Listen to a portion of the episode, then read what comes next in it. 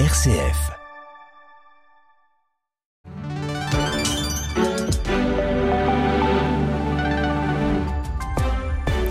neuf heures, la formation belge avec Denis Delovafos. Bonjour, bonjour à tous. Toutes les écoles ont rouvert ce mardi matin. Pour rappel, plusieurs étaient du réseau Wallonie-Bruxelles étaient restées porte close hier suite à une alerte à la bombe.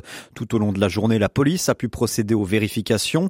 La ministre Caroline Désir a mandaté un cabinet d'avocats et se porte partie civile. Cette démarche vise à appuyer les différentes plaintes déposées par les différents pouvoirs organisateurs contre ces fausses alertes à la bombe. Au total, quelques dix mille élèves étaient concernés par ces fermetures. La grande distribution va tripler le nombre de bornes de recharge. Près de trois mille cinq cents points de recharge pour voitures électriques seront accessibles au public d'ici la fin deux mille vingt-quatre dans les parkings des grandes enseignes de la distribution. Une information du journal Le Soir. C'est donc à une sorte de marche forcée vers l'électrification qu'on assiste, constate Le Quotidien. Ces enseignes affichent globalement chacune, selon leurs termes, une double motivation. Contribuer au développement durable et saisir une opportunité de renforcer la relation commerciale avec avec les clients.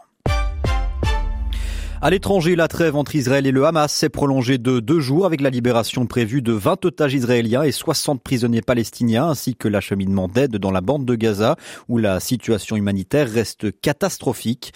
Entré en vigueur vendredi, l'accord négocié sous l'égide du Qatar avec l'appui de l'Égypte et des États-Unis a permis jusqu'à présent la libération de cinquante otages détenus par le Hamas et de cent cinquante Palestiniens écroués en Israël. Les médiateurs et les États-Unis s'activent à présent pour prolonger la trêve au-delà de jeudi, afin d'augmenter les libérations et l'aide à la bande de Gaza. Plus proche de chez nous, le président français Emmanuel Macron reçoit ce mardi le président du Conseil européen Charles Michel et plusieurs premiers ministres de l'Union européenne pour un dîner informel à l'Élysée afin de fixer l'agenda stratégique du bloc après les élections de juin, a indiqué la présidence française. Le président français rappelle à cette occasion l'importance de continuer à réduire nos dépenses dans les domaines de la sécurité et la défense, l'énergie, la santé, l'intelligence artificielle et l'alimentation notamment.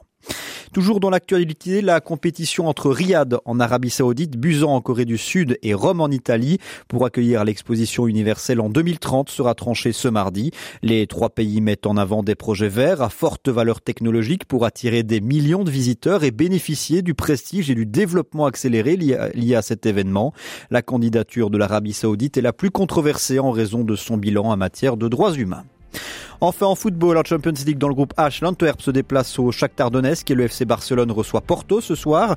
Une victoire de l'Antwerp est le seul résultat qui maintiendrait mathématiquement les Anversois dans la course à la troisième place pour disputer la phase finale de l'Europa League.